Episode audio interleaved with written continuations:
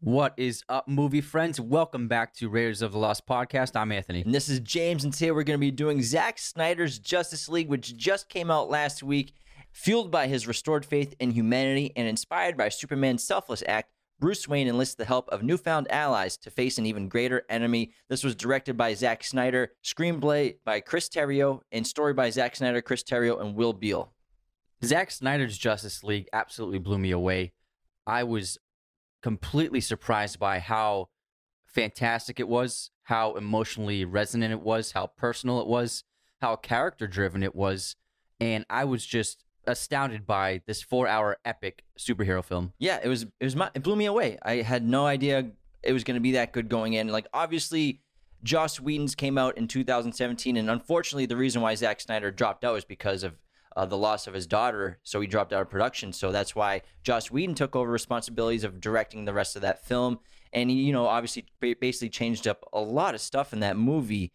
And Zack Snyder, you can look at this film as like sort of a redemption to get his vision out there of what he wanted the original film to be like, and it's just too bad we couldn't get this film in 2017 because who knows what would have happened after that. They probably would have made a second and third, which would have been amazing because spo- spoilers are going to be all over this episode, guys. He, he sets it up so well for for at least one or two more Justice League films and his artistic vision it's really on full display in this film and it's it's great to see him be able to have it come to fruition. So kudos to Warner Brothers for letting him do this.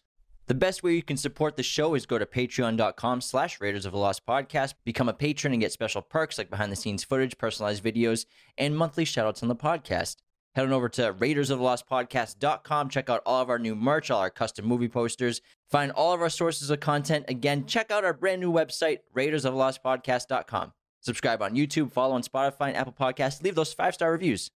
I think it also it salvaged Zack Snyder's reputation because when the original film came out in 2017, I watched it and I thought it was just a bad film, and I even told you not to watch it. And what I had thought happened behind the scenes was that obviously we knew we heard the news of Zack Snyder's family loss. What I thought happened was Zack Snyder shot like the majority of the film, and then Joss Whedon was just hired to finish the film. That and Zack Snyder intended. So I thought kind of just like put it together, um, and also finished like the last few weeks of principal photography. So mm. I thought like everything was in the can, and Joss was just finishing up the film, and then the film that we saw in theaters, I thought was Snyder's movie, and I was honestly I like Zack Snyder a lot, but I honestly he took a step down how I ranked him as a filmmaker because I thought Justice Justice League was such a misstep, and none of it worked, and it was just a flat out just not a very good film and it was it isn't until recently where we learned that Zack Snyder shot the entire Justice League movie, and it was in post production. He just had a few more, a couple more weeks of photography left, but it was pretty much getting ready for post production.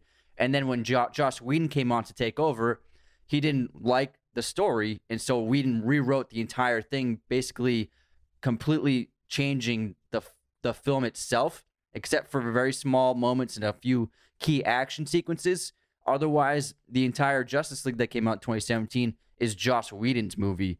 And so I was blown away when we saw this new one where I would say it has to be at least 85% of the movie is completely new footage that we had never seen before. Not not to mention just new footage, but the dialogue is completely different too. And yeah. I remember like months ago when we got her, her uh, word of this happening and Zack Snyder making his cut for Justice League, I think we are both like, I mean, how much better could it be? Like, yeah, I was saying like this, the movie sucks. Like, what's another like, what's in 30 minutes of more footage going to do? But it was seriously just a huge redemption for Zack Snyder. And also, it was just such a great thing for the fans. And I really love how Warner Brothers let this opportunity happen and they treated it like a brand new film, brand new release, whole new marketing campaign. Fortunately, it was for streaming. So it was a lot easier to get it out there and get word out there. So a lot cheaper to put out as opposed to like running marketing campaigns for theaters and everything. But man, they treated it like a brand new release for a brand new movie. And I love that. But also, you, you got to take a step back from Warner Brothers as well too, because they're the ones that made the decision to bring Whedon in and gave him all that control over the film that was pretty much already shot. So I, I say kudos to Warner Brothers, but also what the hell were you thinking by having him reshoot a whole movie? Yeah, especially when you found out when we found out the other day how brilliant the movie was in terms of the story. Not even talking about the visuals and, and the filmmaking, but the story's fantastic. So I don't understand why they let Whedon change it so much. My guess is that because Whedon is such a wildly successful filmmaker for what he did with Avengers, my guess is that when he signed on to the project, it was a contract stipulation where he had control over what he did, and it was it was they gave him permission to change the story because you make two great Avengers movies, it gives you a lot of clout to be able to salvage a, pro- a project that they thought was kind of in disarray. And so I think they just gave him too much power. And uh, it's not like he was twirling his mustache like, I'm going to ruin it. I think that his intentions and the way he went about the story just did not work. Whereas Zack was just brilliant in his de- depiction of the story. Yeah, we always talk about on this podcast that no one wants to make a bad movie. We don't like to Yeah. talk badly about directors. Like obviously, Joss Whedon was like, "I'm going to sabotage Justice League so that Marvel looks People good." really thought that. That's not what's Yeah. happening. He's trying to make the best movie that he can, that he is thinks will make the most money and be best for fans. But you know, Joss Whedon, in he makes the Avengers movies. They're totally different tone, totally different characters. And when you set up these characters with this dark tone, like DC and the dark elements involved, and then with Whedon, he oversaw script changes and he cut the rundown rundown. He cut the runtime down to like two hours which is what Warner Brothers ended up wanting. I think that Warner Brothers, the studio heads, they thought they could get another Avengers and they could just make a billion dollars off this movie real easy. And so, and they didn't even plan to release an alternate cut of Justice League.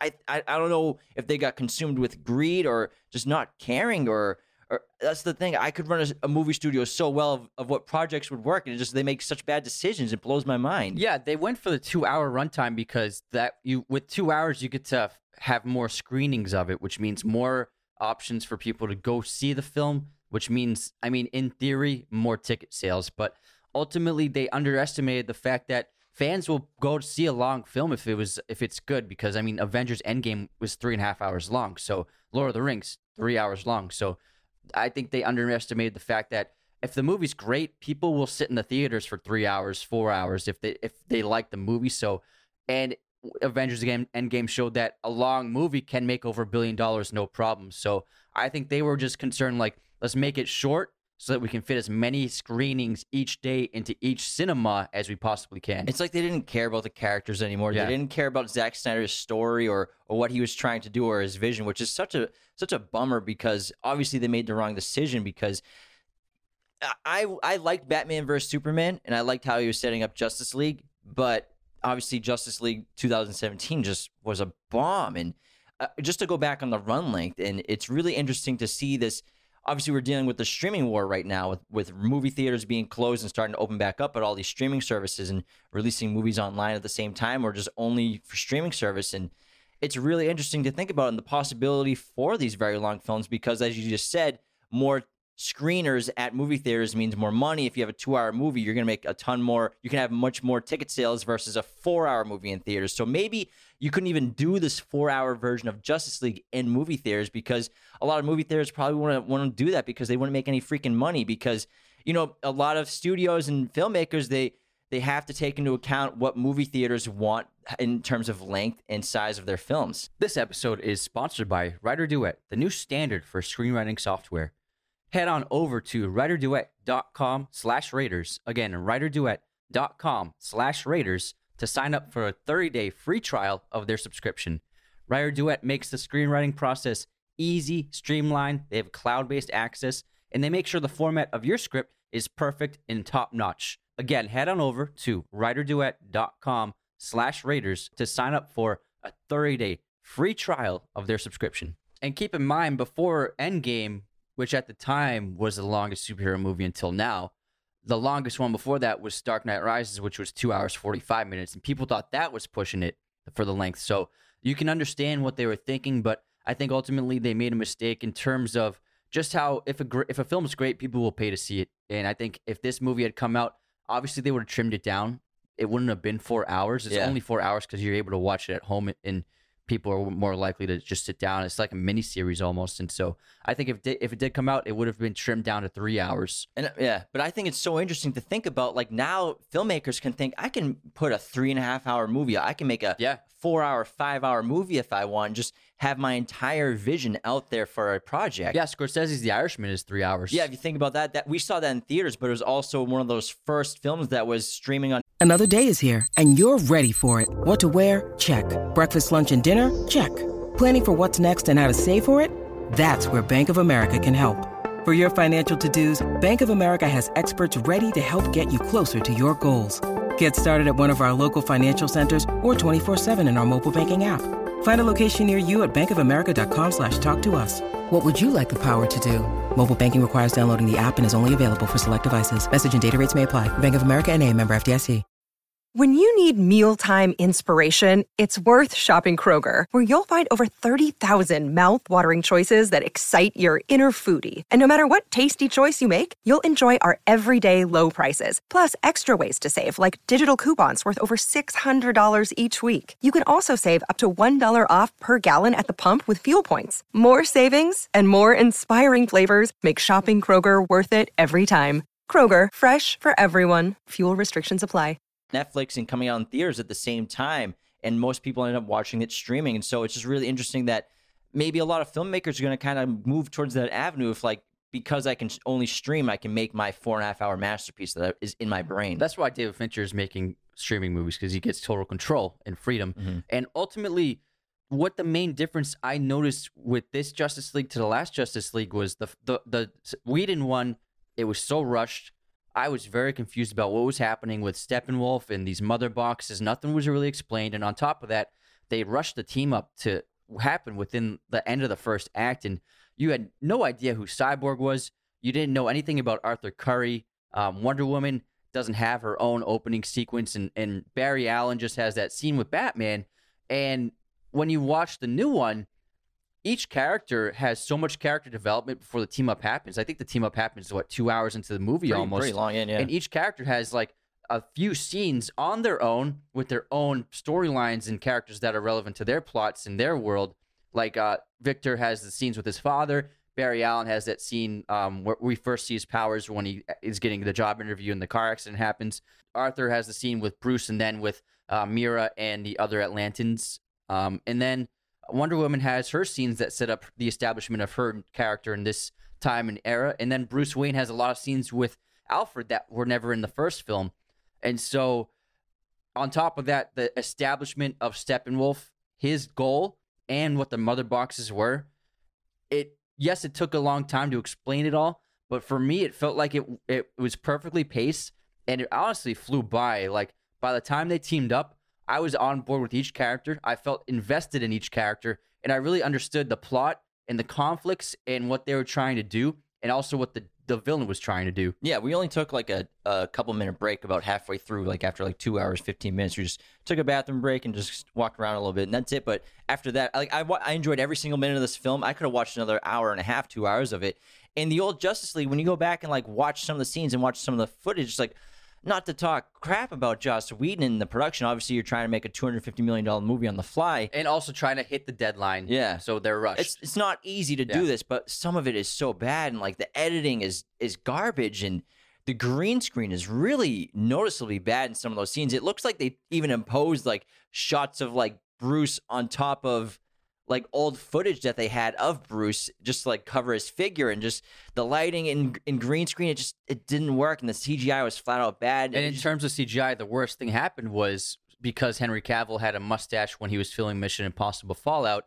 When they did the reshoots for with Whedon, they did this horrible CGI of erasing his mustache on Henry Cavill's mouth, and it looked so unnatural. It looked laughable, and it just took you out of the film. Whenever Cavill was on screen, you just it was laughably bad. How weird his mouth and nose looked, and I mean, they should have just done a deep fake. It would have worked out better. They opened the movie with that. Yeah, They it- opened the movie with Superman's weird mouth moving. It's like, how do you do that? It was like uh, the first minute of the movie, you're like laughing at how bad the CGI is, and heck, how, how are you going to take the movie seriously from then on? It, yeah, and the tone it was just so light and and corny at times. And the thing I love about Zack Snyder's is obviously there are funny beats. You know, They're really good. there are funny moments. yeah. But the thing with the funny beats in Zack Snyder's uni- in Zack Snyder's Justice League, it's really just coming from Barry Allen. Barry Allen is like the only comic relief, which is great because in in Joss Whedon's version, everyone's a freaking stand-up comedian kind of like not that i don't like that in the avengers it works really well in the avengers because they're such charming guys and they set those characters up that way but then when you make every character in justice league after having dark movies just throwing one-liners all day and just making jokes about brunch and then wonder woman at the end of the climax in the film like saying oh i work with boys i work with boys it does not work well for me at all. And just even Batman having his jokes, it just doesn't make sense. It just makes it works so much better when just it's just Barry Allen and almost all of his jokes hit in the movie. because that works for the characters because these characters are they're serious people. I mean, uh, Diana is five thousand years old. Batman is a dark guy, and, Arthur seems to be a troubled person. He's like he drinks all the time, and he he has serious family problems. And Barry Allen's an immature kid. And Cyborg has Yeah. probably gone through more trauma than Yeah. anybody. And So- why would he be throwing one-liners? It doesn't make sense for them to be pulling out these sarcastic quips all the time. And so you're right. The tone that Whedon changed it to being more funny did not work at all. And we talked about, um, uh, we were talking about Batman recently and the new Batman and how Warner Brothers is, is finally embracing, because of Joker's success, the dark tone of their universe and embracing the dark side of it. It's okay to be serious. It's okay to not be a, a hilarious movie. Uh, in this movie, it's very serious, but it does have really great comedic beats that make you laugh out loud. The, but they're sporadic in their pace throughout the movie. Yeah, and again, it's mostly coming from Barry Allen. It works so well. Even there's one, there's fewer that Lois had in the other one. It's like that. What is what is she talking about? Like, is she's in, she's mourning. But um, the first thing you notice in this film is the aspect ratio, four to three aspect ratio. And I, I saw online people were so disappointed by it and they hated it, but People I, hated I it. I loved it. I loved every second of the aspect ratio. I remember when it was on, I'm like, oh, what, are we doing? Like a flashback going back in time? This is so cool. And then it never changed. We were like, this is awesome because he shot this for IMAX and that would have looked incredible on IMAX. The the tall frame and like kind of like the pretty much the full frame of what the film would basically be like. yeah, the four the four three format. What it does is it fills completely a screen in a movie theater because all the in screens- IMAX. Yeah, and like most movie theaters, they're not widescreen. So even if like a an a- like an anamorphic uh, film is playing, there'll be the black bars on top and bottom, but you don't notice it because the whole theater's dark. But most movie screens are pretty close to the four three format. So what it would do is just fill out the entire screen as much as it can. And I love that he kept that for even the streaming version because it looks amazing. And and like obviously it takes it's like 3D. It takes your brain a few minutes to get used to, but once you're in, you don't even notice it. And it just reminds me, it makes me think so much of comic books in a way because that's a lot of the images and graphics in comic books are these small squares. So it kind of harkens to that for me in a way when I watched it like that. just from the first few minutes of footage, because obviously Zack Snyder has always been a a brilliantly uh, a brilliant visual director. His films have great cinematography and imagery, and this is his best shot movie. It's got really stunning cinematography, uh, just beautiful filmmaking and camera work, and I was just blown away at the artistry of the of the craft of the filmmaking. Not to say Marvel movies are really well made, but they're not like stunningly beautiful uh, gorgeous cinematography with cool lenses and great styles of filmmaking. They're all it's like very high class caliber filmmaking in Marvel, but like this movie is just a gorgeous piece of cinema, and I think the cinematographer um, Fabian Wagner did an amazing job with this, and they shot on film, and it's just a beautiful film to look at. Yeah, Zack Snyder.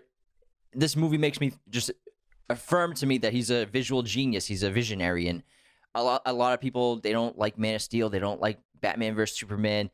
Like they like 300, but I think that he's just such a a smart guy, and he has so much in his brain. He's so creative, and he's just when he's direct. I'll watch any movie he directs at this point after seeing this because it just blew me away every minute of it. And And another thing that I loved about this movie is it's rated R. It's a hard R too. There, there is some serious gore. There is blood. Uh, Snyder, I think what he does brilliantly is that he's showing what these superpowered beings can do to just mere mortals and humans like us. Like if if Wonder Woman punches a, a guy, he's gonna fly across the room and smash his head into the wall and he's dead. like a ping pong Yeah, ball. it's and it, it was amazing to see how these super beings have uh, physical contact with just mortals, like the amount of impact and damage that they can do, and also Steppenwolf is just destroying people, and you're seeing like because in the in the Whedon one he has he has the same giant huge axe that he just wields, but whenever he hit people with it, they it would just like bash against them. But in this movie, he's cutting people up, he's slicing and dicing. You know what I mean? And there, I mean, for me, I like to see the I like to see bloody violence in situations like this because it makes it feel real. It makes the violence feel like it has a real impact when you're seeing people actually dying and and their bodies are being broken by these attacks. It makes it feel more raw. This episode of Raiders of the Lost podcast is brought to you by our friends at Manscaped. Use our coupon code Raiders of the Lost at checkout for 20% off. Again, Raiders of the Lost at checkout, 20% off. Over 2 million men are currently using Manscaped products, especially their Lawnmower 3.0 groomer, which has a built in light. It's sensitive to your skin, sensitive to the touch, and you can use it in the shower. It's waterproof. It's the best clippers I've ever used in my life. Don't let lockdown get to you. It's starting to open up. So if you've been been lazy about taking care of yourself, you got to get on this, fellas. Ladies and gentlemen, this is an amazing gift for the fellas and men in your life. Go to manscaped.com. Again, 20% off and free shipping with our coupon code Raiders of the Lost. The action in this movie is incredible. I mean, just the uh, the heist scene with Wonder Woman's opening where she's stopping those those armed men.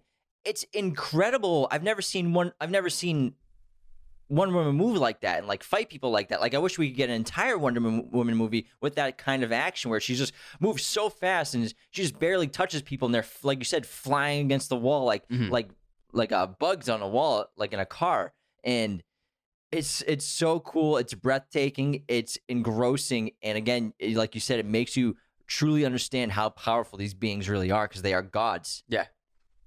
So let's go character by character and talk about not necessarily so much what the differences are, but what their new themes are in the film. Starting, I think, with Steppenwolf because it turned into being a crappy villain to like what a badass this guy was. His incredible design. He has this really cool organic spike armor that just it moves when he breathes and during his movements and he has like this great backstory too where you kind of empathize with Steppenwolf a little bit because he's he's seeking redemption in a way and he's trying to get the honor back on Darkseid and it's it's a really interesting villain and it's such an improvement on the first one because the first film you had no idea who this guy was you didn't know why he was getting the mother boxes all you thought was like oh he wants to destroy the world but he had no character development or motivation.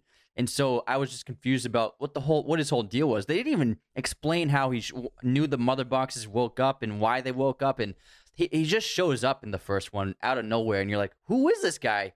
And the character design was just it looked like a cheap video game. And Snyder's version of Steppenwolf, like you said, the armor is fantastic. It, it kind of reminds me of the organic technology in Man of Steel how the the ships in that black matter that can change. So I think it has a similar um, concept as that. And like you said, you understand, you can kind of empathize and understand with him because he's motivated. He's trying to right the wrongs of his past and, like you said, gain Darkseid's favor. And I think that every time he showed up in this movie, it was it was scary. Like you really felt for the characters, and you're like, oh my god, like how are they ever gonna stop this guy without Superman? Because they all lost to him, and and even the battle on Themyscira with the Amazons, it's incredible how unstoppable he was. But the Amazons put up a great fight. But it's just the action again was incredible in that scene. And then obviously Darkseid is this truly evil, horrific villain.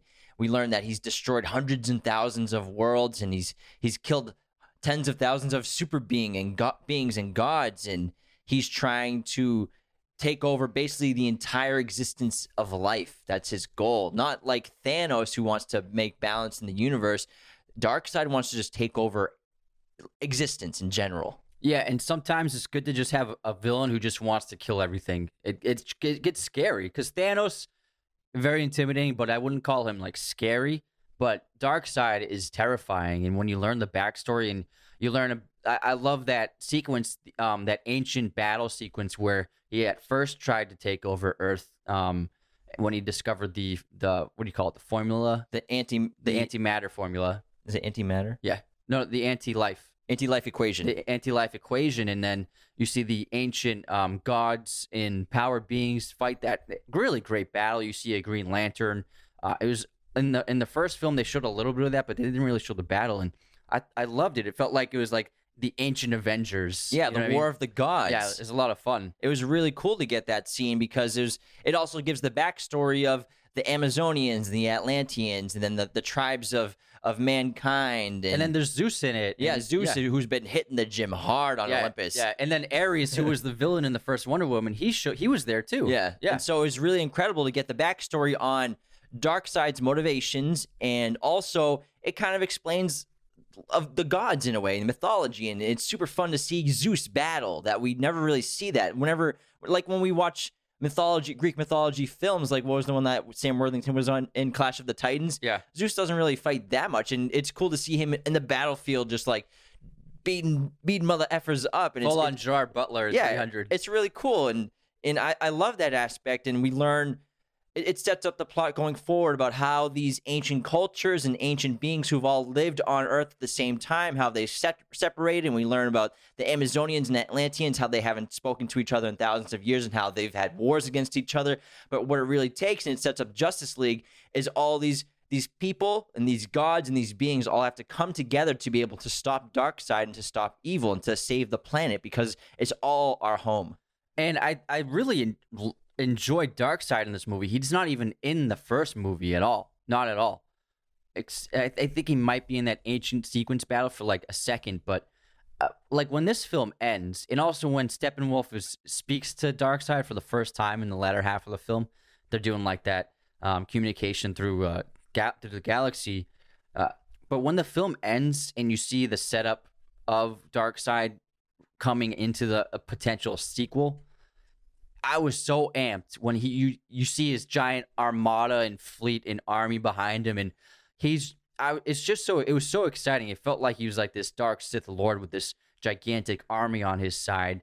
and it seems much more intimidating from Darkseid. Like that looks like an army of of evil universe aliens. It's incredible, and and I that's one of the biggest disappointments of Justice League Zack Snyder's version is not that it's so not because it's great because it is, but because of how he sets it up for these sequels that you just wish you could see and it seems like they're never going to go into development and he sets up for at least maybe one or two justice league sequels and man when at the end when they threw they throw steppenwolf through and wonder woman slices his head off and they both go Oh through that God. portal and darkseid's just like i'm not ready to go through there yet because we got Supes here and he's and i don't think i'm gonna mess with these these these guys on earth at this moment and so he's gonna and then he says that they're just gonna go after earth the old way and it's just like what could have been is just the biggest disappointment of all i think And like you just mentioned, Wonder Woman slices his head off.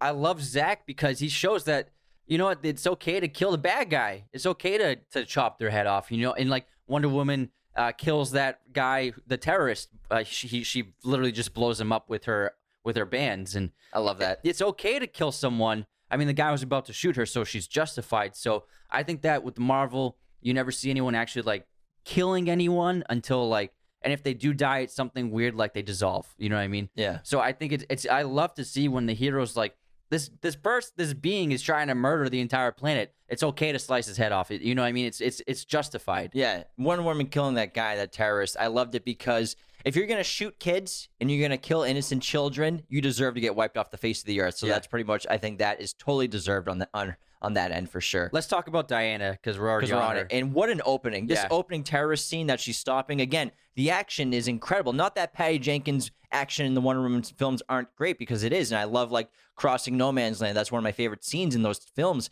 But the action from Wonder Woman in this movie, it was as mind blowing as the first time I saw Man of Steel to see what these super beings actually can do when they're going up against like human beings and just again ping pong balls bouncing them off the walls. Yeah, the physics of it to Yeah. see how powerful they are compared to us, and uh, there was so much like in the trailer for the first Justice League. There's all this Zack Snyder footage that we never saw in the movie, and a lot of this Diana stuff was never was not shown in the Justice in Zack in Josh Whedon's one. I think the first Diana scene um, in Justice League Whedon one is when she's uh, painting the sculpture at work, and then next it's like her and Bruce. So there's nothing establishing her storyline or arc or character development at all. But in this film, Diana has so much character development and such a long arc before the team up even happens. And that opening scene, I, I it's one of my favorite action sequences in all of the DC movies, and it was so brilliant. And I love that we get to see Themyscira again. There's a lot of time spent with the um, Amazons and especially her mother, the Queen, and I just loved seeing because at in the first version it was like, man, they really just jumbled this all together and it doesn't make any sense. But with this one, they included all these extended characters in a really nuanced and brilliant way that were vital to the plot because like the Queen was vital to the plot of discovering that Steppenwolf had arrived and then also sending the message to Diana which allowed her to discover that tomb, which had the entire history of the dark sides of Darkseid's first invasion um, painted on the murals of the wall. This episode is also sponsored by movieposters.com. Use our coupon code Raiders15 to get 15% off your order today. Movieposters.com is the number one place to get your posters online today. If you're a fan of movies and TV shows, there's no better way to express that love than with a poster. Also, head to our website, RaidersOfTheLostPodcast.com, to check out our custom made movie posters. James and I made uh, spoofs of The Shining, Lethal Weapon, as well as our classic Raiders design. They can be found on our website, which is being sold by movieposters.com. Again, use our coupon code Raiders15 to get 15% off your order today at movieposters.com. Also, real quick, just on the action, her her sequence where she's stopping the bullets was incredible. Yeah, that was one of the it. coolest things I've Yeah. ever seen. But yeah, stay, to stay on Themyscira because it ties in with Diana, obviously, is and we get to see, I think, so much more of their culture. I think that's what Zack brought to this film with the Amazonians and Themysciras. Even in Wonder Woman, the second one, we got some of the culture in terms of yeah, that opening Olympic Games, but I wouldn't say that's too much like going into their culture. But we learned about like that golden suit and that that that that one Amazon that's that stopped an army or fended off an army with it. Um, but I think we learned more about their mythology and just the aesthetic of Themyscira, and also you learn so much more about them as people in terms of how they fight so bravely against any foe. They have no fear. They show no fear against this alien invasion that's coming inside their tomb that they're waiting for.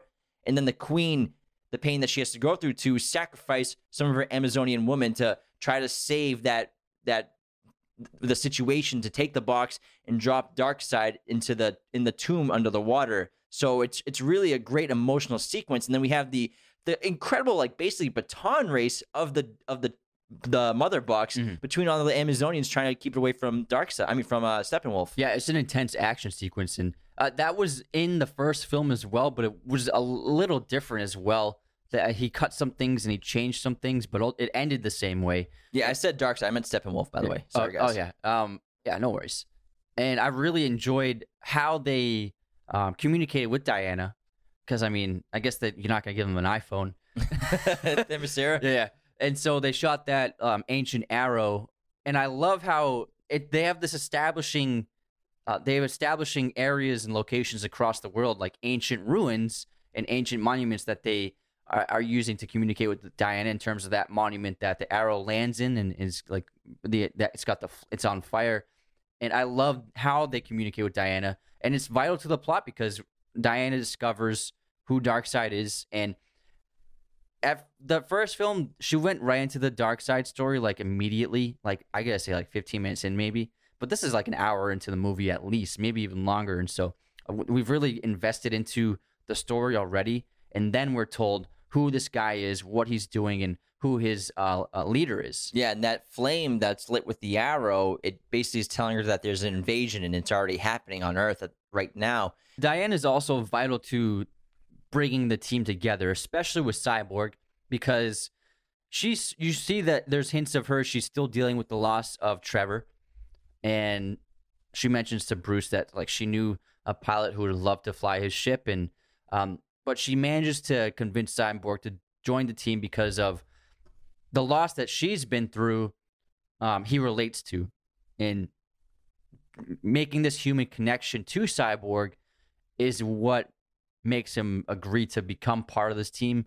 So she is very important to the team being a, a cohesive unit. Yeah, and she comes to find Bruce after she finds out basically about the invasion. And and Bruce in Batman, I love his character in this film compared to Justice League 2017 because the thing with Bruce with Justice League and Batman is he's the only mortal, really. He's the only human being. So for him, there's no point of him being on the team. Obviously, he's he's a superhero and he's got his, his immense wealth and his genius intellect and his technology. But really, there's no there's no reason for him to be, a part of the team unless he's the leader, unless he's getting everybody together, unless he's motivating everyone, unless he's he's making everyone fight together as a team. And that's again his one of his main plot points in this film is he's in charge of rounding everybody up and and being that leader of the Justice League and forming it. And he understands that he spent so much energy and time dividing all these heroes before this sequence and before this, these events that it was a mistake and his vengeance that he seeked against Superman was mistaken.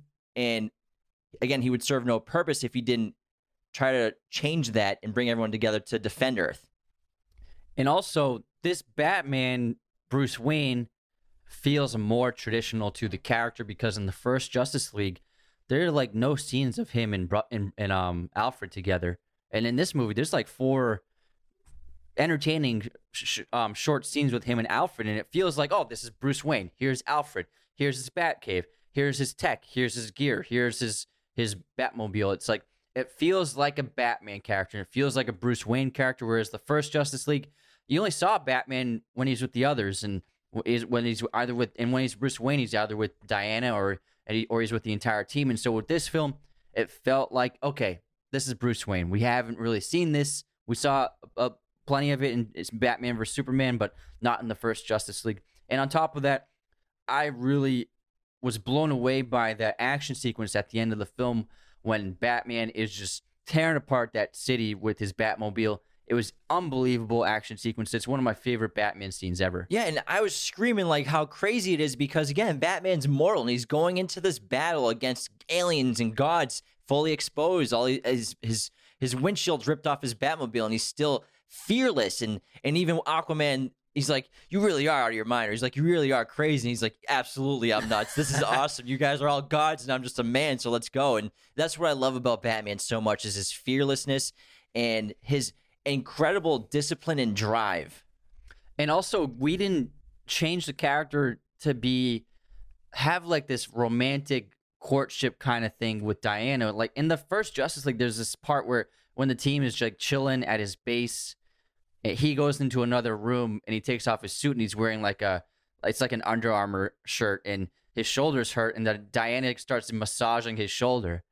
And it's like, this is what the hell is going on? Like, this is a Justice League movie, and there's none of that in this movie. Like, there's a there's a couple funny beats where like they kind of have chemistry, but it's like they're they're avoiding any kind of like intimacy or even pursuing that. Yeah, it's like two lines. That's it. And that's it, and that's all you need. But in the, in the Whedon one, it was like so forced. It was the same thing as like Black Widow and Bruce Banner. Like just start being in a relationship out of nowhere and being in love. Like, where did that come from? And in Joss Whedon's, they also have some very intense argument scenes where he like uses Trevor against her to to piss her off, and like Yeah. so that that scene where she pushes it pushes him against the ship and everything. It's like, why is this happening? Well, we didn't. He used a lot of the same beats he did in the first Avengers movies for this one. So Mm-hmm. with that scene, it's the same thing as when they're on the aircraft in Avengers Right. and they all start arguing, and then in Stark's like talking to um, Cap, like "You know, the only thing that there's the only special thing for you came out of a bottle, and then Cap's like, if you take off your suit of armor, what are you? So he, and then also there's another scene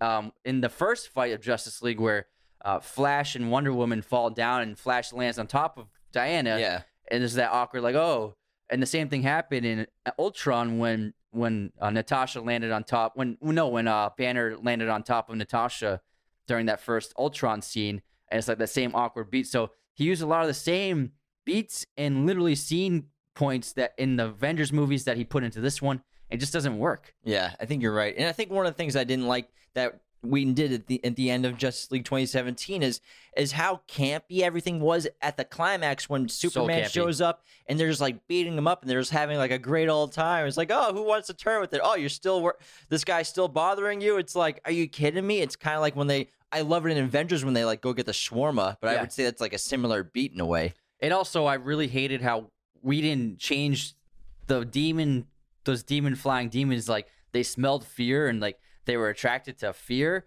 So if anyone who's afraid of them, then they would go after them. I thought it was dumb. And then the end of the movie, when they start beating up Steppenwolf, then the demons attack Steppenwolf because he's afraid and like they sm- and then Bruce Wayne's like they smell his fear, and then it's like what? And then they drag him through the portal and it's over. And it was like what? What do you mean they smell fear? Like what are they? They're not motivated by Steppenwolf. They're motivated. Then what are they doing here? It didn't make any sense. Where as this one, it's nor it makes total sense that they're they're loyal to Darkseid and and Steppenwolf is working in Darkseid's favor, so they're loyal to Steppenwolf. And I also like that with Batman, they didn't set up like a opening fight scene to show Batman at at his powers and what he does on a daily basis in terms of fighting crime, which they did in Justice League 2017. They just showed him building the team. That's all Yeah. he was there for. They didn't have to show him stopping a bad guy on a roof. The, and then saving the day in the city. They we just- saw a whole movie with him doing yeah, that. yeah, we already know who he is, but I think it's important to set up all the other characters with that, like with Barry Allen, the Flash, and his great opening scene and his great action sequence of going to get trying to get that job at the uh the dog place and then saving dog place. the dog place, the dog the, the dog walking place. What was the dog walking place? Is it like a vet? Is it or is it a pet shop? Pet shop. Pet yeah. shop. Yeah, he's at the pet shop, and he saves the young woman that uh, is getting hit by the truck, and it's just so amazing. And and we truly see. I think this is the greatest interpretation of the Flash, and even compared to like Quicksilver Silver in a way, that's so cool. It's one of my favorite scenes of the movie because it's charming, it's dramatic, it's it's romantic, and you get to see a lot of character development just in this two minute sequence for Barry, where you learn he's like he's immature and he's not very good at being an adult, and like his resume is a mess, and and he's just like is kind of aloof, and and doesn't take things seriously, but he's funny and he means well and he's and he's charming, and then also when he when I love the powers because it's not like he just runs fast. What happens is when he's about to use his powers, you see these bolts of lightning, which means that it's like he's tapping into his abilities. And so time is it's not like he just starts running. It's like he slows time down and then he just moves through the through the new slow down time. You know what I mean? And so it's like he changes everything. He changes the world around him is what happens. Yeah, well, what hap- well, he explains it decently to to Batman when Batman comes to his finds him in his lair and he throws the batarang at him and he's the thing I love about Barry is he always seems hesitant to use his powers in a way like he's like oh man I don't really want to have to do this because in a way it doesn't it seems like he doesn't want to have these abilities and kind of like his the the conversations he has with his father it's like he's battling between pursuing his his passion with his powers or trying to live like a normal life of getting a job, which is it seems like what his father wants, despite being in jail. And it, he always like has that look of hesitation when his powers are about to to work for him. And it even happens with the batarang where he's like watching, he's like, "Oh man, I have to do this," and he's like, "That's the batarang. That's really cool." Mhm. And the thing with his powers, he describes it as he enters like a different dimension. That's kind of like how he how he says it to Batman after they leave his little warehouse. And it obviously ties into later, in which I think they would have explored more in the other Justice Leagues, is how he can basically travel back in time or go forwards in time, which is really cool. Yeah, because it's hinted at in Batman vs Superman, where where the Flash shows up at Bruce's desk and warns that it's like that Lois is the key, and then he disappears. And then in the first Justice League, like you were like, what about the thing with Barry? What about is that going to be told t- told to us at all? Yeah. And so it was good to see that. And and also, I I love Barry in this movie, and, and like all the other characters, we'll get to the others. You have a personal, emotional connection to him because his father's in prison, and you know his father's trying to make him avoid the mistakes that he made, and he's trying to make sure his son follows a straight, narrow path of of doing something good with his life and being responsible and accountable, and and then also, he, like you said, he's struggling with trying to be a superhero, and obviously he's been he he designed his own suit that works with his powers, and and I really adored how ultimately Barry saved the world on his own because the the climax of the film things don't go according to plan and th- it starts falling apart and then uh, Darkseid is about to win and he literally is in the process of destroying the entire planet when Barry Steppenwolf. Steppenwolf Steppenwolf is in the well no I feel like Darkseid did the power when the mother box is connected because he was the portal was open Okay, yeah. I think it might have been Darkseid who did it to destroy the wor- the planet, and then Barry finally heals up his wound, which I thought was really cool. How he can heal his wound kind of like quickly, like Wolverine, just yeah, like because fast heal. yeah, because he's spending so much time quickly. You know what I mean? It's just like natural, but it, it's super fast for him. And then he literally reverses time, and it's a beautiful sequence. It's so well shot, and uh, I, I really adored the how he solved the the problem at the end of the film and basically saved the day himself. Yeah, and I love the the aspect that we learn about his powers, and they he shows it really well, in Snyder, with the scene where he's saving the young woman, where he, he produces so much force by just the minimal of touch when he's using his powers, when he's in this other dimension, that he has to very gently touch somebody to save them, or or even to just to act with matter without destroying it in a way. It shows that again. I think if they with the new Flash film, they're just going to explore that. And it's Yeah. going to be really interesting to see what they do with Barry's powers. And it seems almost limitless in a way what he can do. but also he has restrictions because he's not super he's not a super powerful being. Yeah. Like he can get if someone hits him, he's messed up. He's So- vulnerable. So like that scene when Superman has just woken up and he's attacking everyone, and then Barry is surprised to see when he's running around Superman and Kal-El just like starts following him with his eyes in his head, and he and there's that great face that Ezra Miller does. He's like so he's like, oh my god, he can see me. and then when Superman starts attacking him and throwing haymakers, and Flash is barely getting out of the way, like you know, if, if he gets hit with one of those, he's dead. He's dead. Yeah. Yeah. So he does have a vulnerability to him, which is so fascinating. And I think there are two p- parts in this film where he actually gets significant wounds. And you're right. If he takes a single blow from from Superman, he's gonna die. It's just like how Batman is in that way, where when Ba- when Batman's coming face to face with Kal El after he wakes up, he doesn't even try to fight him because he knows there's no point. He just tries. He just stands there and looks at him and hoping that Kal El will recognize him or Kal El will come to at some point because there's nothing that he can do Yeah. as opposed to Aquaman and Diana, they can actually put up a fight and Yeah. they won't die from getting hit by him. Yeah, and I love want to talk about Superman. How about we do him last? Last? Let's do Cyborg. Okay. So Victor, who ha- has a huge role in this film, which was completely d- eliminated in Whedon's version. A hundred percent like just cut out. Like it, there's so much story about him that's so integral to this to the entire plot of the film, and it's integral to the mother boxes and the technology involved with the mother boxes, and and just all around how they have to stop it. And it's such a fascinating character, Cyborg, and he's he's kind of like him and Barry are like the MVPs of this movie because They really are. they're like the most important characters in the film. I think. And that's what's ironic because the first movie they had such little screen time es- and they barely had anything on their own in the first film. But with this film, especially with Victor, he you, he is the heart of the movie in a lot of ways, and his story is so deeply personal and emotional, and how he became Cyborg.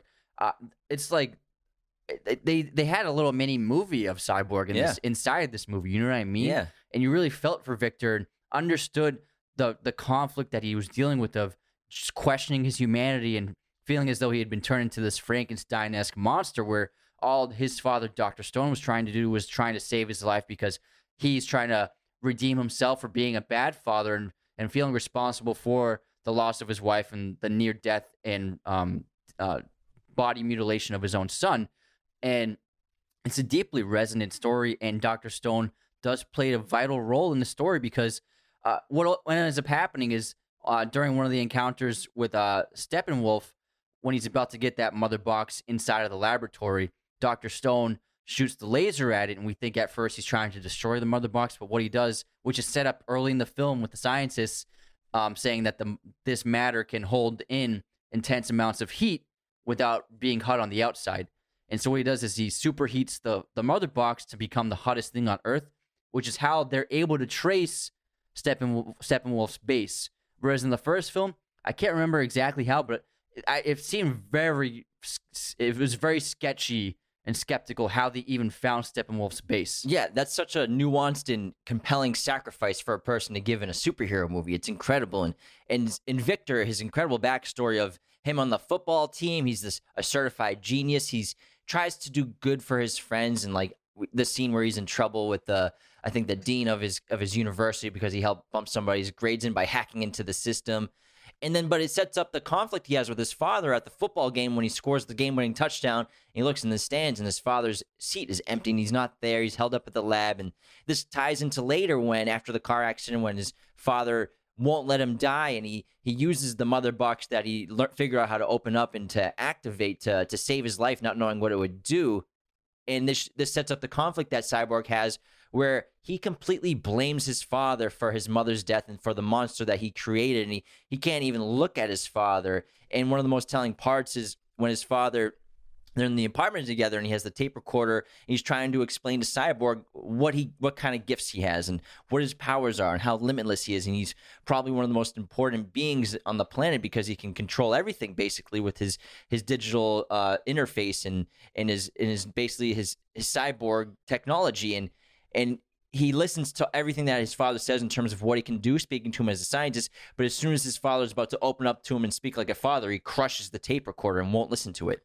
And on top of that, I think Zack Snyder displayed in a visual way the representation of how Cyborg interacts with the digital world. Like when he's looking at the stock market, there's there's a bull and a bear, and because what his father explains is that because he's so immensely genius and he's basically like an AI, uh, very complex things and concepts for us are simple and childlike to him. And so Snyder Snyder had made this great, amazing sequence of he's in like this digital world where he's interacting with things and like he gives that poor woman money and it's just like literally for him giving this woman money which would be hacking into the system he literally just like uses his hands to make the, the money pile bigger but for that's for him because he's such an intellect like a gigantically eh, genius like Supercomputer, basically. supercomputer. It look that's what the representation is for him. Where for us, it would be like hacking into the system and super complex. And it was a br- a brilliant way to depict visually how his mind works now. And, and I love how Zack Snyder goes into that like virtual world in a way, and it's sort of like plugging into the Matrix and cyborgs and like his visual representation of how he sees himself in his varsity jacket and he's human again. And Mm. it's really cool and fascinating to see him interacting with those environments to kind of show us in a way what's going on in his head when he's doing these things. And then also that comes back at the end of the film when he's trying to separate the boxes, and it seems as though the technology of the mother boxes is trying to take it is trying to dissuade him and corrupt him when they say, "Oh, if you stop, well, you'll you'll be re- reunited with his family." So because the mother boxes are organic technology, even greater than him, they're able to enter that sphere as well to try and manipulate him. Yeah, but the whole point of this backstory and, and showing this conflict and the trauma and pain in his past is to set up throughout the film his relationship with his father and how important it is to the story and the plot. And he finally shows his his feelings for his dad when when they're trying to do, do the first sneak in attack on Steppenwolf at that big tunnel area um, by the harbor, where Steppenwolf is interrogating his father amo- among uh, some other people. And as soon as Cyborg sees his father being interrogated by Steppenwolf, he forgets the plan of attacking together and he goes up there to try to stop Steppenwolf and save his father. And this is the first time he shows any actual care and love for his father since becoming Cyborg. Yeah, and then also when he finally when he sees his father die, that's when he understood that he really did love his father very much, and losing him was a big turning point for him. And that's when he decided that he's going to sacrifice himself if he has to to save the world because Just like the- his father did. Yeah, those are the gifts that were given to him, and Diana wants him to use them, and so he's going to use it. But also, again, it's because of his father's sacrifice for him and for the world. That's what allows, I think, Cyborg to want to st- help save the world as well. Yeah. And I think Cyborg's powers are just so cool and fascinating in this film, and his flying ability is, is phenomenal. It's basically like a human being jet engine. Yeah, yeah. It's, it's really cool the way he flies, and it all it's cool to watch him learn what he can do and his blasters and the extra like arms that he has that come out from behind him and he just seems like a supremely powerful being as well and also it's the alien technology which is so fascinating Yeah, I would I would totally be down to see a solo cyborg movie. Yeah, I- I, think he's fascinating. he's a really interesting character yeah, he's awesome. And then I really enjoyed this interpretation of Aquaman. This was the first time we saw Aquaman, and Jason Momoa was a perfect choice by Snyder because he went so against type for the typical looking Aquaman from the comics, and it made him feel like he's a native from a different uh, part of the world, like Samoan. Um, it, it has, and he's got these tattoos that they actually let you let him use in the film, and so it really feels like an international type of person because Aquaman, I think, being this white blonde guy just doesn't feel right. But making him be have a person, making him be a person of color and from different kind of heritage worked really well. yeah and then we just, obviously aquaman came out in what 2018 2019, 2019 Yeah. but it was again this is so cool and he's he's such a badass in this film and i love his powers and his abilities when he's in the water but also aquaman's also going through his own dilemma as well where he's refusing to to take the crown of atlantis and he's refu- and he's he's turning his back on his people in a way basically. He won't accept it and he doesn't want to follow in those footsteps. He still has animosity towards his mother for for leaving him on earth by himself with that family and and he he doesn't understand yet that his mother was trying to save his life and that it's his responsibility now that Steppenwolf is back that he has to take his mother's trident and he has to defend the earth and he has to go up onto the surface to stop Steppenwolf after he successfully gets the box from Atlantis. Yeah, I love the interpretation of the character because he's, he's basically like a wayward vagabond without a home. Really, he but he is a good moral person. Like he he provides food for those villagers. And by the way, there's that great sequence where they sing that that song. It seems to be like an ancient song and a mythical song because they know of like this godlike figure. So like they kind of, I think they kind of like worship him out of thanks and gratitude for what he does for the community. And then also, uh, he's he he drinks a lot and he doesn't want any part of saving the world. He doesn't want any part of having a community. Even though he does help that community, he's not part of it really. I think he he's a stubborn lone wolf who who doesn't want to accept anyone. he doesn't want to allow anyone into his life because I think he felt that he was rejected by his mother which did a real toll psychologically as a per, as a young boy and as an adult where I think he just rejects any other kind of community and any kind of love. Yeah, he just wants to be alone, and that's why Willem Dafoe, who's awesome in this movie, so that suit he wears is so badass. Yeah. And he's he's asking him, you know, you're here again, and basically Aquaman goes to that throne of his father and because it's quiet and calm and he likes it like that. And I love the the, the concept of the air bubbles underwater so they can communicate and and, Yeah. and speak really well. It's really cool. I liked it a lot. But they changed that. James Wan changed that in the Aquaman film where they actually can talk underwater. Mhm. I think that they were just thinking with this film, like, it, how does it? It wouldn't sound right if they were speaking underwater. But I think they kind of somehow fixed it in the James Wan one. Mhm. But I also do like the concept, but they don't do that in the movie. I think isn't it? Don't they speak? But it comes out differently underwater. I don't know. Can't I haven't seen Aquaman, but now I want to see it. Apparently, it's really good. And then also there's that great establishing establishing scene with Bruce Wayne because it's these great images from the trailer of Bruce riding a horse throughout this like foreign land, uh, like on an, on a glacier or something. And then there's a like one of the best parts of the trailer was him with Arthur Curry, and he says, "I heard you talk to fish." Great scene, but it was snipped so much in the movie the first time. It was like a minute long, but in this one, it's like a 10 minute scene you understand a, lot about arthur how he's like this this figure that helps this community. And and i think it was vital to the plot of his of his storyline. And they also established with this film what led him into the motivations of the aquaman solo film. Because in the aquaman solo film he gains the desire to become king and take the throne. And by the end of the justice league movie you understand why. Because he's become part of this team. He's got he's gained the community and he's changed his perspective on who he is, what kind of responsibility he has to his people. Yeah, you can actually even say that Aquaman and Cyborg are similar characters in this movie because they are both reject rejecting where they're coming from, their families. They're rejecting being part of this team for a while until they both realize that they have to use their abilities and it's their responsibility to use their gifts to help save the world. Yeah, I love that scene in the tunnel when the dam the the the water bursts through the through the because they're under a lake and the water bursts Yeah. through the wall and then you're like oh shit are they all gonna drown and then Aquaman just swims through and he just he stops the water like uh like Moses part in the Red Sea. Yeah, it stops it long it's enough. pretty it's pretty badass. it's really cool. Yeah, it was a great sequence, and I love I love seeing Aquaman fight on land. Uh, you saw he the the action sequence is kind of similar in the first one, but they added a lot. There's a lot more they shot that they didn't use, and there's a lot of great Arthur stuff in this film, uh, Aquaman stuff where he's battling these these parademons, and I really love him as a character. And I think he adds a great amount of action and and charisma and just cool to the group. Yeah, absolutely. He's definitely the coolest guy there. and speaking of cool, let's talk about Superman. Oh, oh yeah, the Mr. coolest yeah. of the cool in this movie. and the great thing about this film, and I love how Zack Snyder opens it up by showing the death of Superman, and then obviously his his scream, the superhuman voice that echoes throughout the entire world, which is what activates the, the mother box, uh, and it really makes you feel the loss of Superman. And also we see the loss of Superman throughout the world because they're like billboards and and symbolism of his S all over the place because people, you know, they've they've lost a hero, they've lost a god.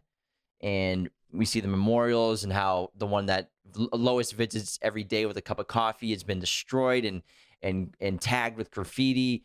And we also feel the loss of Superman through Martha and through Lois. And Martha visits his grave. And I love how simple and small his gravestone is compared to how powerful and, and godlike he was, which is a great character uh, theme because he really is just a good person and wants to be a part of humanity, even though he is a god. And then Lois's depression and dealing with the loss and grief of Clark from her life. And we get little glimpses that she might be pregnant because of the the pregnancy test in the drawer and we have the the really emotional scene of who we think is Martha, coming to visit Lois, which was actually Martian Manhunter, because again, Lois is the key because she is the key to this film and into the Justice League in terms of being able to to calm Superman down. It's kind of like uh, King Kong in a way, Yeah. needing, needing the Yeah. right person to calm him down. And so Lois's hurt grief makes us feel the loss of Superman even more. Yeah, and she was barely in the first one, and you didn't see her until Superman's woken up. But with this film, you understand, like she has a she has a perspective too, and she was eliminated from the first one. So I was happy to see Amy Adams back, and I really love how in this film you have this group of super beings, but even compared to Superman, they're nothing. I love how Snyder showed just the immense power that Superman has compared to other super beings, and because when they wake him up and he is uh, and he doesn't remember who he is, so they and they battle, he, they can't do anything to him. Like all three of like Wonder Woman, Cyborg, and Aquaman are literally, literally trying to move him, and he's just like a statue. Like that, you can't do anything to me. And he's looking at the Flash at Yeah, the same and he time. watches the Flash, and so he's as fast as the Flash and stronger than all of them combined. And it really showed like you can understand Bruce's motivations in Batman v Superman now because when he is, if if Superman was bad, how do you stop him? Yeah. you can't stop him. He's just immensely powerful, and nothing can compete with him. And so I think that scene was really great in showing why Bruce, in a way, was right with the previous film. Yeah, I think I think that's a great point to bring up because when Superman is evil, which we do get a glimpse of, we get a glimpse of Superman bad when Cyborg has the boxes in front of him and, he's wired in, and we get the he gets the future vision, the basically the the nightmare, the the Batman nightmare, or or this other other world of what would happen if right before they're about to wake him up if they wake him up and he stays evil and he joins forces with Darkseid and he becomes becomes basically this executioner of Earth in a way for Darkseid. And it also ties to Batman's nightmare in Batman vs Superman. That's that dimension. That's that world where where Superman is again basically the executioner of the planet for Darkseid and Steppenwolf, and he rips Batman's heart out from his chest. I'm pretty much I think that's what happens, obviously, during Yeah. that nightmare. And it's terrifying to see if he goes bad. And we get to see him holding Batman's cowl while he's flying by the screen. It's so incredible, but also so dark. Yeah, and it's I think it's something that filmmakers had always been afraid to try is a, a dark Superman. It happens in the comments uh, in the comics plenty of times, and I thought it was a fascinating tease for why Lois yet is so important because if she never snapped him out of his confusion, probably would have been end of the world, no problem. And I really enjoyed this interpretation of Superman because the first one in the first Justice League was just so out, out of sync with what he did in Man of Steel, and I really adored the black suit. And the black suit was something that uh, they filmed, but the Joss Whedon ones, they if anything that had a black suit, they literally painted red and blue Yeah. in post production. So I, I thought it was a great new look for the character, and also it wasn't just to be cool or to look cool. It had emotional significance to Kal El because if you remember in Man of Steel, uh, Russell Crowe's character Jor El is wearing a black Superman suit. Like he, he's he's wearing the black S, the black suit. So I think that uh, wearing the black suit provides Kal a connection to his family, a connection to his father. It makes him feel as though it could even be one of his father's suits. You know what I mean? And it could be. And so I think that him wearing the black S is him really connecting to his roots as a Kryptonian again. And what I love about the scene where he puts on the black suit and we get the superhero Superman shoot up into the sky Yeah. in front outside of the of of orbit of Earth and in front of the sun. It's an incredible shot, and we get to see him, you know, soak up the sun's sun's warmth and and nourish him and get ready for battle. It's so incredible. You But hear al- the Superman theme? Yeah. It's great. but also, what I love about the black suit, obviously, the name of that title of that chapter, it's called something darker because I think that the the black suit keeps this mystery alive in Superman. Like, could something go wrong in the future if they made Justice League two, Justice League three? Could could Superman go bad? Could Lois Lane die, and and maybe his mother die too, and Superman and Clark Kent lose their connection to humanity? And could he still be bad? And I feel like that's what the black suit also represents: is that yes, he's back, but he also doesn't completely fully seem back. Maybe he's like 90, 95% back. It just still, I think that's what the black suit also represents is the mystery of can he go evil? Yeah, if you look at it that way, the black suit getting rid of the red and blue suit could be he's kind of disconnecting from humanity a little bit and embracing his Kryptonian. Mm-hmm. You know what I mean? So that you could definitely think about that. It's, it's very interesting. That's about. definitely a possibility of maybe what Zack wanted to do was have Sup- Superman go evil in the future. Who knows? Yeah, hundred percent. What I really love is, for so there's that Superman when he fights the Justice League and Lois shows up and then they fly to his home. It's Snyder's not afraid to like let's spend five minutes with Lois and Martha In the cornfields. in the cornfields. It it really brought. It felt like a Man of Steel movie, which I and I it has that similar emotional resonance and and that personal the personal quality to it. And when he's becoming Kal again and he's remembering you, it's like when he is when when Kal-El starts smiling, you're like, oh my, he's back. This, Yeah, and I- this is Superman. And I love how uh, Snyder's cross-cutting him, like still coming to terms with being Superman and Clark Kent again, while the Justice League is battling Steppenwolf in the in Chern- it's Chernobyl, right? Or is it? I think it's some. It's outside of Moscow. yeah, so it- it's some. It's one of those nuclear war yeah, war not sites. Chernobyl exactly. Yeah, one of those one of those nuclear meltdown sites. And um and they're they're fighting and Superman is still on his ship in his bare foot. He's just like walking around like, "Huh, what is this place?" Like, "Oh, I remember I remember this." And then he hears his father's he hears both of his father's voices. He hears his Earth father and he hears Jor-El's voice talking to him in his head on the ship and And Russell Crowe and Kevin Costner actually recorded new dialogue for that scene. Yeah, There's some things they don't say in the movie. That's cool, and it's great because it's it shows what's going on in his head, and it shows that he's remembering who he is and how important both of his fathers, both of his families were to him, and becoming Clark Kent and and pursuing and continuing being Kal El and Superman. And again, this is it's so badass, and I just love how Zack Snyder has that confidence to just have him walking around barefoot while everyone's still fighting. we're in we're in that flannel. Yeah, gonna have the the Clark Kent flannel on. Yeah. And then when he shows up to fight Steppenwolf, it's like, okay, here we go. This is Superman, and he just messes him up. And I love how he's using his lasers to to tear apart his armor and even cuts off part of his head. Yeah, I love so the, the first line he says is not impressed. Yeah. The axe comes down yeah. and stops right on his chest. Yeah. He's like, "That's all you got, guy."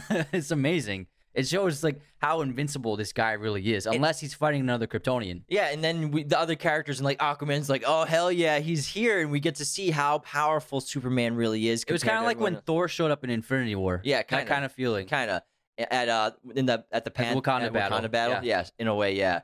But also to compare it to the the 2017 version, this is just becomes so campy, and it's like, "Oh yeah, we're here," and Superman's like, "Oh yeah, I'll race you, Flash," and he's just Oh like, my run- God. he's flying next to Flash and calls him Slowpoke, and it's just, and it then there's that work. there's that Russian family that they're saving at the same time, and it's like, what does that have to do with anything? I know it's just it's just too campy and it's not that great, but you know it still felt still felt like resonating, and I was still highly engaged with this scene, even though Superman's here and they're gonna stop Steppenwolf, and we know that we we you know we all believe they're gonna stop it, but we don't know if Darkseid's gonna come through that portal.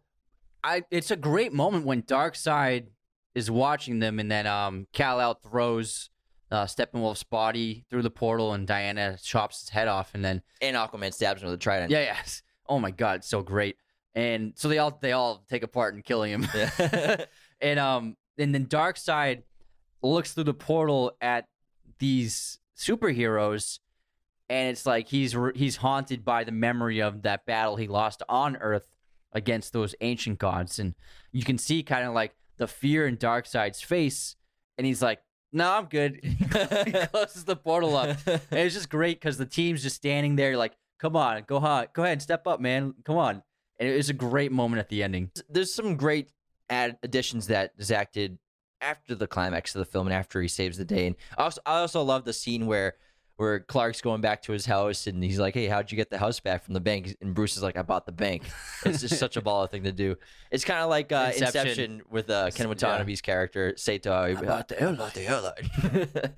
and, um, there's there's a couple characters we got to talk about, like Martian Manhunter, who comes in. He's got two scenes, and he's got the scene where he's pretending to be Martha when he talks to Lois, and then at the end of the film, when Bruce wakes up from his nightmare, which we'll talk about in a mm-hmm. sec.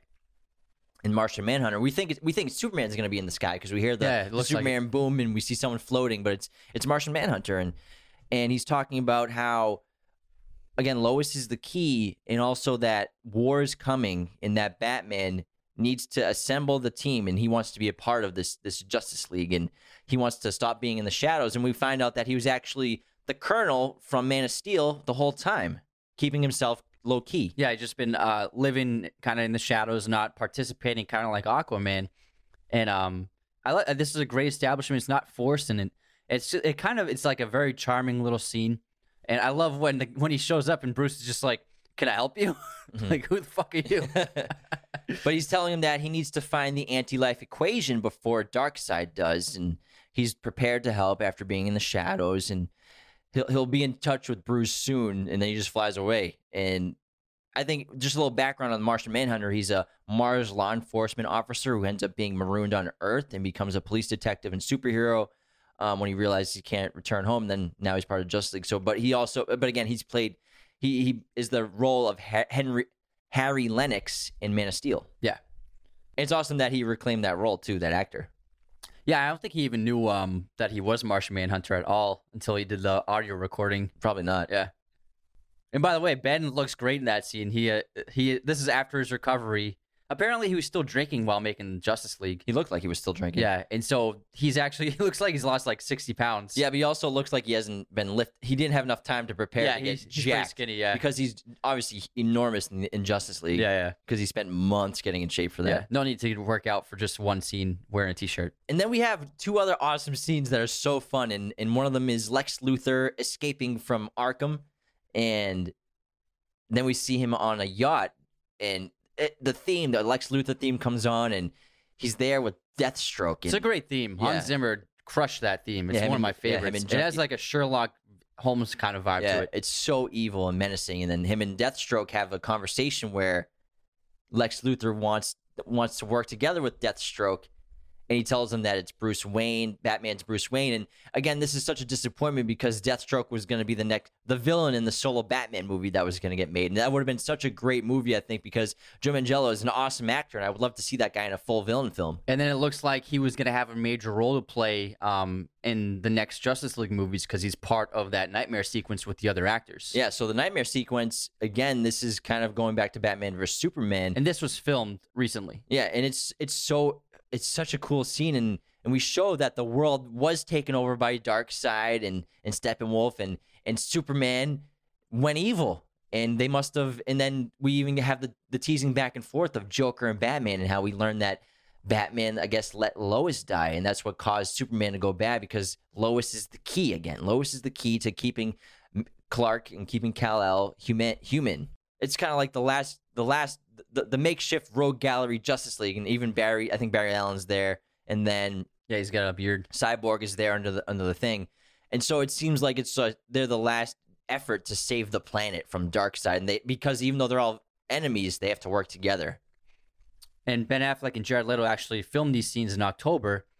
And the shot of Ezra Miller was filmed, um, it was directed by Zack Snyder over Zoom while Ezra Miller was filming Fantastic Beasts, the, the new one. And so he was like directing him over Zoom, and they had a crew set up in England, like a little set for Ezra. I think that's why he had, he's like a goatee. Yeah. he's got different facial. Yeah, hair. that's what he's gonna. That's what he's gonna look like in uh, Fantastic Beasts. And it's a great scene because it ends with Superman coming up and finding them. Oh, it's like a huge cliffhanger for a movie that's never gonna happen. Yeah, it's too bad because it seems like that's what's to happen. Would have happened in Justice League two or three. And it seems like I, my guess it would be like just how in Endgame how they reverse what happened. I bet they somehow used Barry to reverse what happened and restore the Earth. And Jared Leto's Joker, just in this nightmare sequence, is a thousand times better than the Joker in Suicide Squad. I wish we better. could get an entire Batman Joker movie with him doing that Joker because it was so creepy and it's Super so fun to Yeah. watch him as the Joker. And I love the way that Zack Snyder shot it, like out of focus and like handheld and shaky. And I don't know if you noticed the tattoos are gone. oh yeah, you're right. Yeah, yeah. no tattoo. and he's got yeah, yeah, and just the the makeup looks terrific and the hair, and I just love this new like kind of interpretation that he did of the Joker. I think he wanted to kind of redeem himself and show people like, okay, you know what? Let me show you what I can do. this is what I really want the Joker to be like. Well, he re- he designed the old the old Joker. He was he designed everything about it. Oh well, I like this one so much Yeah, more. I think he was like, okay, let me show you I'm I'm a talented actor. Don't talk shit about me. Here's a good version of the Joker. Yeah. Yeah. And I'm not going to say that the new Justice Leagues, if they'll never happen, maybe they can figure it out somehow. But I think that Zack put a line in the film from the Joker during the nightmare sequence that kind of hints that maybe it's possible because he's talking about when he's he's basically um, enticing Batman into a into a fight to to maybe kill him just to mess with him, and he's saying how many different realities or how many different timelines are you gonna fail or are you do you will you not have the the courage to die or sacrifice yourself he says something like that so i think what he's trying to say is is that it's okay to have dc use multiple versions of characters in The multiverse. yeah multiple Yeah. universes and multiple characters we can have the batman with robert pattinson maybe also have a new batman movie with ben affleck and maybe redeeming that re- reclaiming that role so i think that maybe he's setting up the possibility that to explain to everybody that we can do this both ways. We can have two Batmans. We can have three Jokers. We can have five Jokers. It's it's going to be okay. Yeah, I agree. Yeah, that could definitely work out. Because I mean, Michael Keaton's coming back for the the Flash movie, so Super cool. so I think that they're kind of opening up all these possibilities. That let's have four Batmans. Why not? All right, you want to do some fun facts for Zack Snyder's Justice League? I would love to. Take it away.